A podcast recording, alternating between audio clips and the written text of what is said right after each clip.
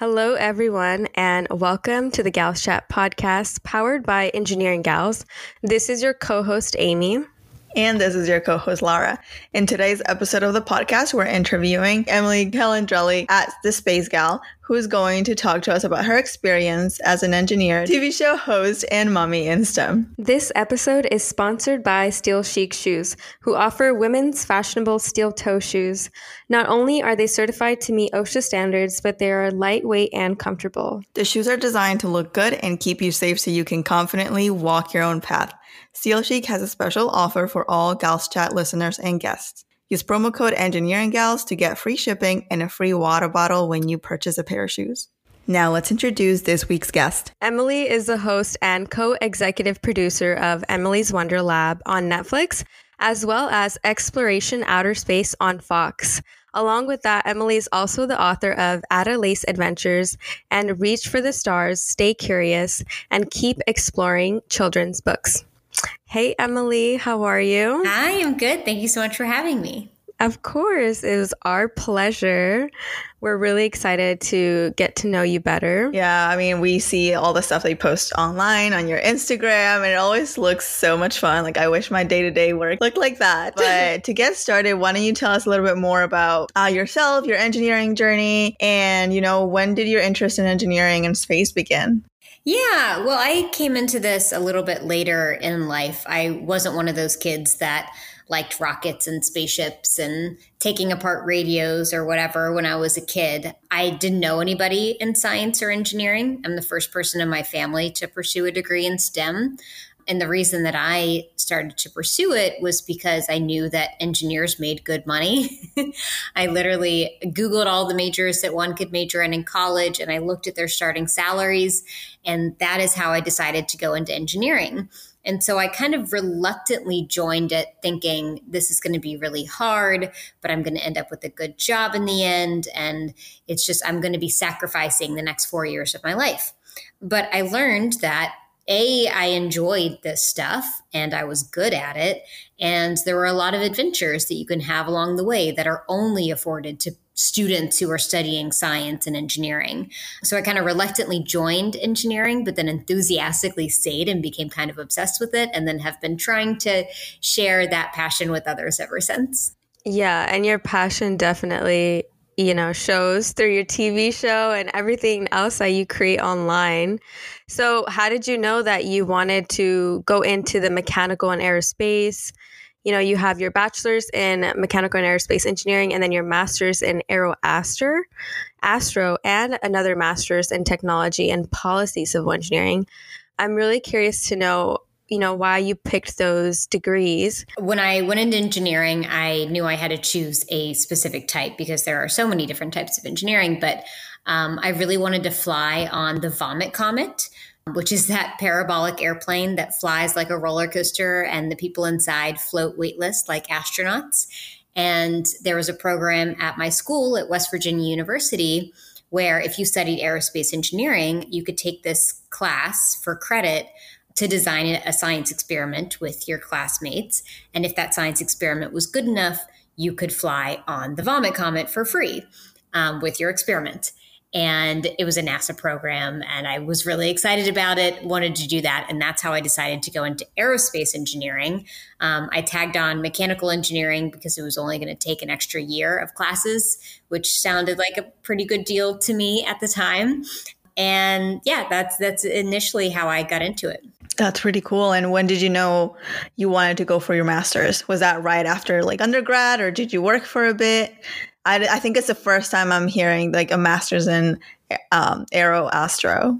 Oh, yeah. I mean, that was like a standard, a, a lot of um, most people I knew in my position were going to get their master's degrees uh, in aeroastro. And I just thought I was good at school and I didn't really know exactly what I wanted to do when I grew up. And so more school seems like a good idea.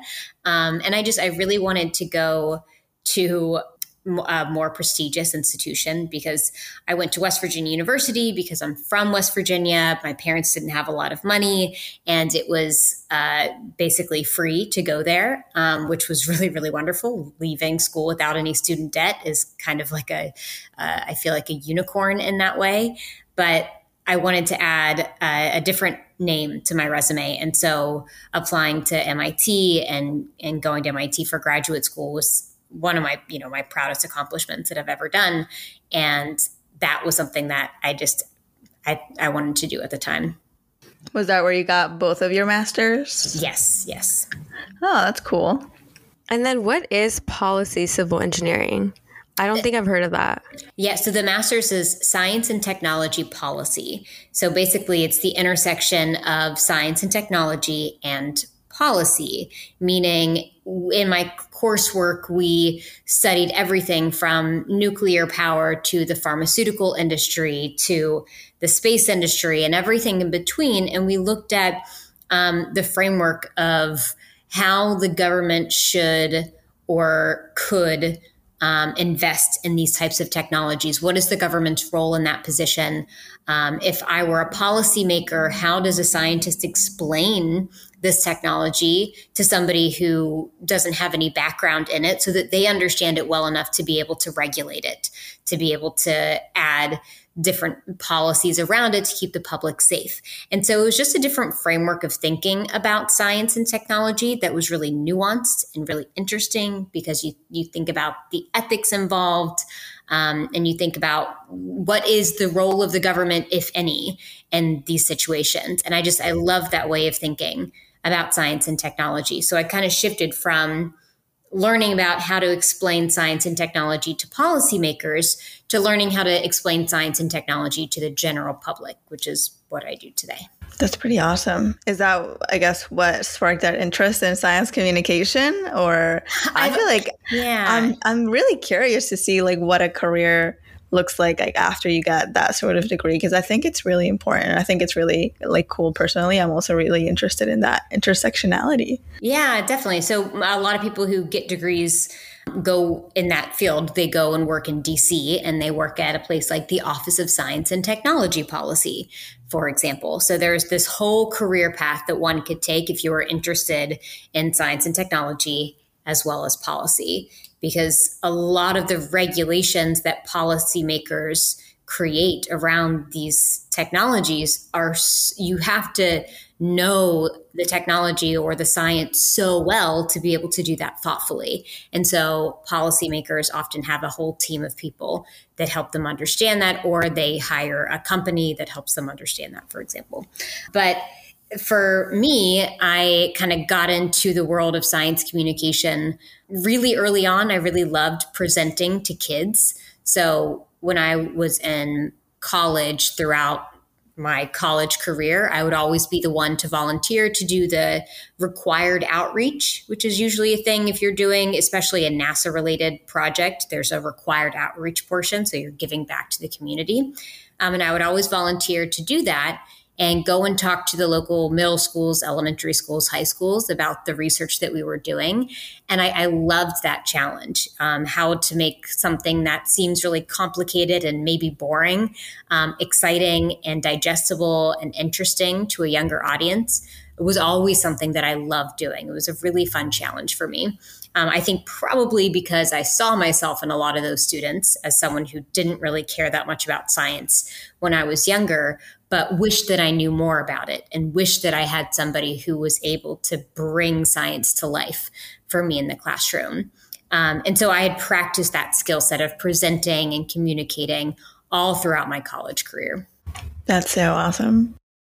Yeah. So so that's when you started posting a lot more about your journey in the space industry. I know you started around 2014, and that was around the same time when you were selected to be the host of Xploration Outer Space. Uh, can you tell us more about how you landed that opportunity and then kind of continue to grow your career as a TV show host and producer of Emily's Wonder Lab? Yeah, I mean, there's lots of pieces to the puzzle. That one uh, came randomly, to be honest. So when I was graduating from MIT and I was looking for a job, I got a call out of the blue that asked if I wanted to be the host of a new space TV show. It was, I wasn't looking for it. I had no experience in TV. I did have a lot of videos of me talking about science and space to kids and to the community because of all that outreach work I did on my own with no intention of it becoming a career. But when they were searching for a woman in aerospace, I came up and they could find videos of me explaining science and tech in a way that they felt would translate well to TV. So that happened very randomly. But when you do a TV show like that, it's not a full time job.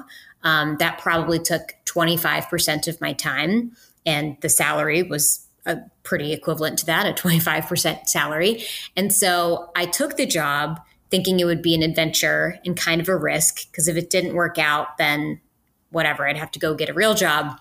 But because I had all that extra time, I used it to talk about the things that I was learning through my TV show and on set and through my interviews and i would translate it all on social media. That's when i started building my own social media following from that show. Um, and then i started writing as a tech journalist. Um, i started writing for a, a publication called Mic. Um, i was writing for my own blog and then i started writing more professionally for TechCrunch. And then once I got some of that more professional writing under my belt, that's when my book deals uh, came in. And then after that came in, I started working with Bill Nye on his TV show. And then I made some more connections that ultimately landed me my own Netflix show. But it was something that I was kind of building as I went. And it felt very entrepreneurial where I had extra time on my hands and I, I I don't like being bored and I always want to be doing something. And so if I don't have a paying job, I will do it for free to build that skill set at first and then leverage that to make it more of a professional thing that I can add to my my business. How did you start writing for those tech companies or doing that professional writing? Was it just did you reach out to people? Did people end up reaching out to you? Yeah, I believe I reached out to them at first because I was already doing what felt like tech journalism, but for my own blog and for social media. And I was covering the space beat in my own way on my own platform. Um, and then there was a new publication called Mic that came about. And I, I think they probably put out a call for writers or something. And then I wrote a handful of articles for them that did really well. And from there, that's when I, I want to say I was approached by TechCrunch, but that was like seven years ago now. So I don't really remember. Yeah. And so when you graduated, did you go directly into this, you know, world of STEM communication or were you also working a job before that? Uh, yeah. I mean, like as I was graduating, I got the call to be the TV host. So it was oh, like okay. so very good timing for me.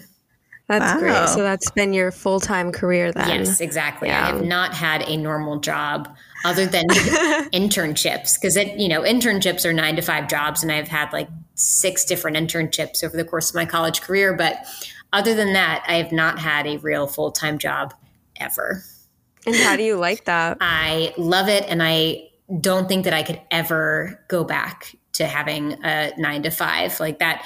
The idea of going to an office every day for that many hours that sounds awful to me because for me I, I, just i love the flexibility and a lot of my work that i do is very creative and it's hard to force that um, within a short time constraint. And so sometimes, like, I'll, I'll think of a video or content or something that I want to write at like late at night. And I love being able to have the flexibility of not necessarily being as creative as I need to be during the day, but knowing that I can get to it later at night. I have a child now, and like my whole life needs to be able to move around my family. And I love that the work that I do can be really flexible in that way. Yeah, and so you're currently filming for Emily's Wonder Lab right now, and and Xploration as well. Uh, no, so Emily's Wonder Lab did not get picked up for a season two, but um, yes, Xploration Outer Space. We are filming season seven of that right now. Oh wow, season seven. So that's been so many years, right? 2014 till now. Yeah. Yeah, yeah, it has been a very long journey and a really great journey because in the beginning, I, since I never had any TV hosting before, um, experience before, I feel like there was a lot of a, a, maybe a steep learning curve in the beginning. Um, and so when I go back and watch earlier episodes, it's very clear that I was just starting out. Um, but now I have more confidence. I'm the executive producer of the show. And so I have more control over how I'm presented and what I talk about and who we talk to. And it's just, it feels like I have a better grasp on the entire environment. And I think that comes through in my confidence as a TV host. And so, yeah, it's been it's been a really fun journey. Yeah. So maybe on TV or social media, we see a person's successes and the highlight reel, as we call it. What are some of the challenges you've experienced, or maybe you're still experiencing today as a TV host and, you know, sharing your journey as a woman in STEM? Yeah. I mean, in the beginning, uh, I think there was perhaps th- there just wasn't a lot of understanding of who I was in the industry. And I'm sure a lot of the scientists and engineers who we were speaking with m- may not be used to talking to TV hosts who also have a background uh, in aerospace engineering. And so a lot of the time I would have the same exact background as the person that I was interviewing, but they would only talk about their technology to the male cameraman or the male audio person in the room and sort of ignore me. And it felt really disheartening to feel like you were just this this talking head that was put in a situation to interview them rather than the only person in the room with the relevant expertise to write the interview and truly appreciate what they were working on, which was the case. But now, after seven years of doing the job, after the show winning an Emmy, after becoming an Emmy nominated host and winning awards in the aerospace industry for our work, our reputation starts to precede us and they know who we are before I come in the room, which is really, really wonderful. It sucks that I had to kind of earn that reputation. Whereas I think if a guy was the host of this show, they might have been afforded more respect and authority in the same situation. But um, it's really nice now to be able to talk to a lot of these people in the industry and it really did. I mean, for a space nerd like myself, it is a, uh, a, dream job to be able to go to the smartest people in this industry and ask them any question I like and be able to highlight their stories on my show. So it's a great situation now, um, but there were a few bumps along the way in the early days. Yeah, I mean, we hear a lot of those types of similar situations of women on this podcast, you know, that go into the field having to really earn that respect versus when comparatively um, other men in the field are just automatically given it you know so that's it's really interesting to hear that it's also happening behind the scenes when it comes to just simply uh, STEM communication on a television program, you know, where you're just talking about it at this point. You're not even doing, you know, aside from like doing experiments and things like that. It's just, it's really interesting. And I hope that can change over time. So, what would you say has, you know, you mentioned now you're a mother. How would you say that has changed your outlook over the last few years in your life? Yeah, a few different things. I mean, for me, traveling is a huge aspect of my job with speaking engagements and with filming. I travel every other week for a few days. And now I'm just much more efficient with my travel. Um, for example, there would be segments in the past where I would say, well, let's just spend three or four days there to make sure we have everything I need. Now I'm like, let's do all of our research ahead of time to make sure we know exactly what we're filming. And I want to be there for the minimum amount possible. I want to be in and out the same day if possible. Um, and then with my books, uh, that just an, that inspired an entirely new line of thinking when it came to books. So my Reach for the Stars book that comes out next year, I wrote after my daughter was born, and in that book I talk about all the things that I hope that I can teach her throughout life. And so in the book there's a bunch of different sciency things that I point out to my daughter as she gets older and it's it's about how she reaches for new things at each stage of her life and how I teach her new things at each stage of her life and it's not something that I would have ever thought that I would have written before I had a kid. And so it's an entirely new creative outlet for me, which is really really fun to explore. That's so beautiful. when does it come out? Is there a scheduled date mm-hmm. or time frame? Because I definitely want to read it. It sounds so fun. Yeah, March 15th. March you can 15th. pre-order pre-order it now, but it comes out March 15th. That's so much fun. Was it a huge difference writing articles versus writing like a full book? yeah, yeah. I mean, my Ada Lace Adventures, that was my first creative book series that I co wrote with somebody else who has more experience in writing children's books. Tamson Weston was my co writer um, on the Ada Lace series. But this one I wrote entirely on my own. And that's a really fun creative process in itself because it's still iterative like anything else that I would do in this in this field, but it's it's just something that I'm really proud of to be able to say this whole thing was something that came out of my brain onto the pages and I wrote it with a specific person in mind, which makes it really special.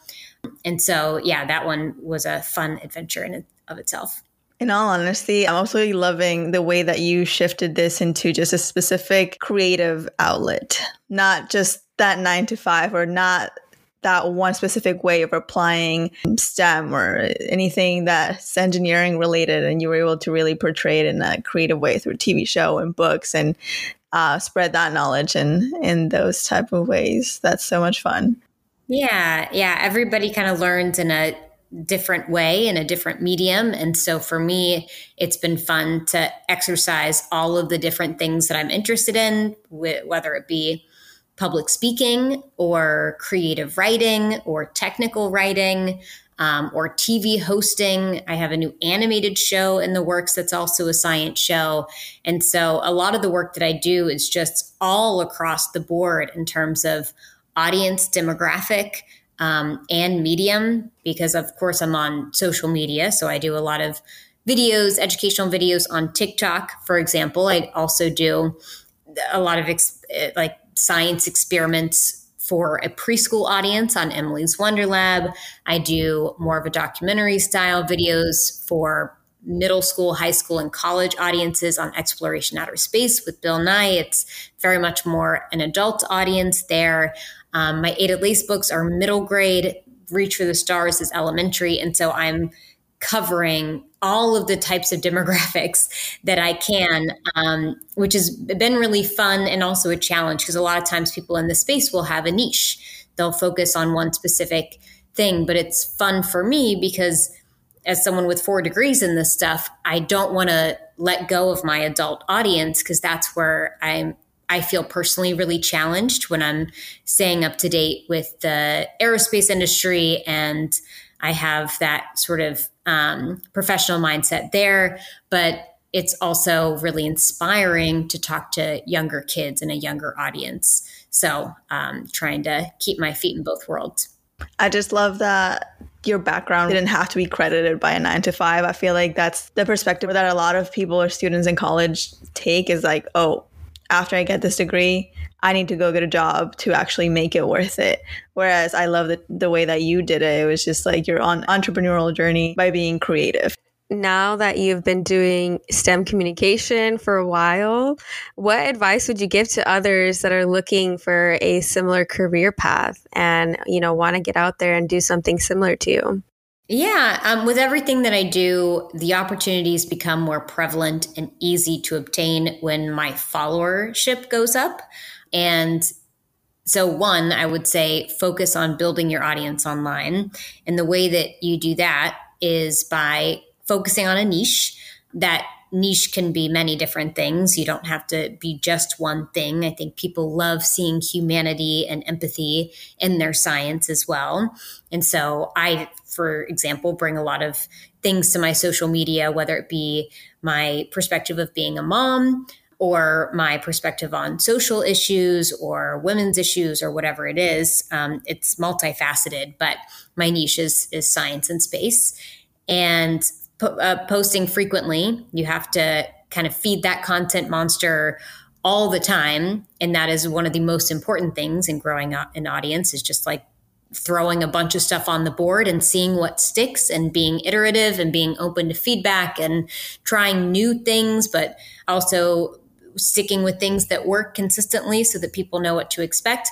And then posting high quality content. So, a lot of times when it's science related, doing the extra work to make sure it's well researched can go a long way and is really appreciated uh, online. I think there's a lot of people who really look for that uh, when they follow different science communicators. And so, yeah, um, finding your niche, posting frequently, and posting high quality content is my best advice when you're trying to build your own social media following. And then from there, would you recommend reaching out to these companies and agencies yourself? I guess like to get an opportunity to, you know, on a larger scale, like you have been doing for TV shows and that sort, would you say networking is the biggest key? Um, so with TV shows, a lot of times, uh, the way that I've seen that work is producers will reach out to you when you have a large enough social media following. You kind of have to prove that you are going to be good at the job that you're hoping to get. So if you want to be on camera talent, don't just post a bunch of pictures online because you may build a social media following, but a producer will have no understanding of how you actually talk on camera and so yeah again building that social media following is key. And yeah making connections with other science communicators who are in your same field to make those connections um, that can be really beneficial just so you understand what's what's out there. Because every once in a while there will be some sort of casting like open call for casting. I don't i don't know that i particularly find those very useful but if you build yourself a social media following then you can get to the point where a manager might be interested in representing you. And then that is where you can get connections uh, in the TV world. That sounds fun. That's a good process. but yeah, it makes sense. I mean, everything, even for like job applications, it's, it's just same process but different different industry. Um, you mentioned that you know your book is coming out next year but is there anything else that the future holds for you? Anything that our listeners should look out for and you know any way we can support you yeah, I mean, I think the the biggest thing that I'm working on right now is a new animated science show for kids called Emily's Space Camp. Ooh. We are oh. currently pitching it now, and we're doing something a bit unique, which is telling the world about the show before it's been picked up by anybody. We're in the process of talking to a bunch of different networks about it, but I'm also talking to my followers and being transparent about what it takes to create an animated science show which has been a fun peek behind the curtain because this is the, my first time doing this. And so I'm learning along the way and just sharing the pieces of it that I find really interesting. And so the best way to support that project is to kind of like and share and comment on the stuff that I post related to Emily Space Camp so that the networks that we're talking to see that there is a built in audience already excited about this potentially coming to life. That sounds super exciting. What's the age range you're targeting for this this animated show? Yeah, that one is likely because it, it, can be tweaked at this point in time because we're still in the early phases. But we have written a pilot, and that was sort of written um, with maybe like four to eight year olds in mind. Oh, okay. That's so cool. That's yeah, that's so cool and adorable. I really hope it gets picked up. And I mean, as you mentioned, the more people that can, you know, show interest, I think the more it will increase your chances. Definitely. Yeah. Yeah. So when you're not working on, you know, hosting your TV shows and producing that, what do you like to do for fun? Well, when there's not a pandemic, I love to travel. Um, I'm yeah. a big fan of international travel and Italy in particular. And so I am very much looking forward to things settling down and opening up again uh, in a year or whenever. Yeah. yeah, All of us are. yeah. Um, so before we wrap up, do you want to just one more time share uh, your handle where our listeners can find you, connect with you, Yeah. Any platforms that you want to share?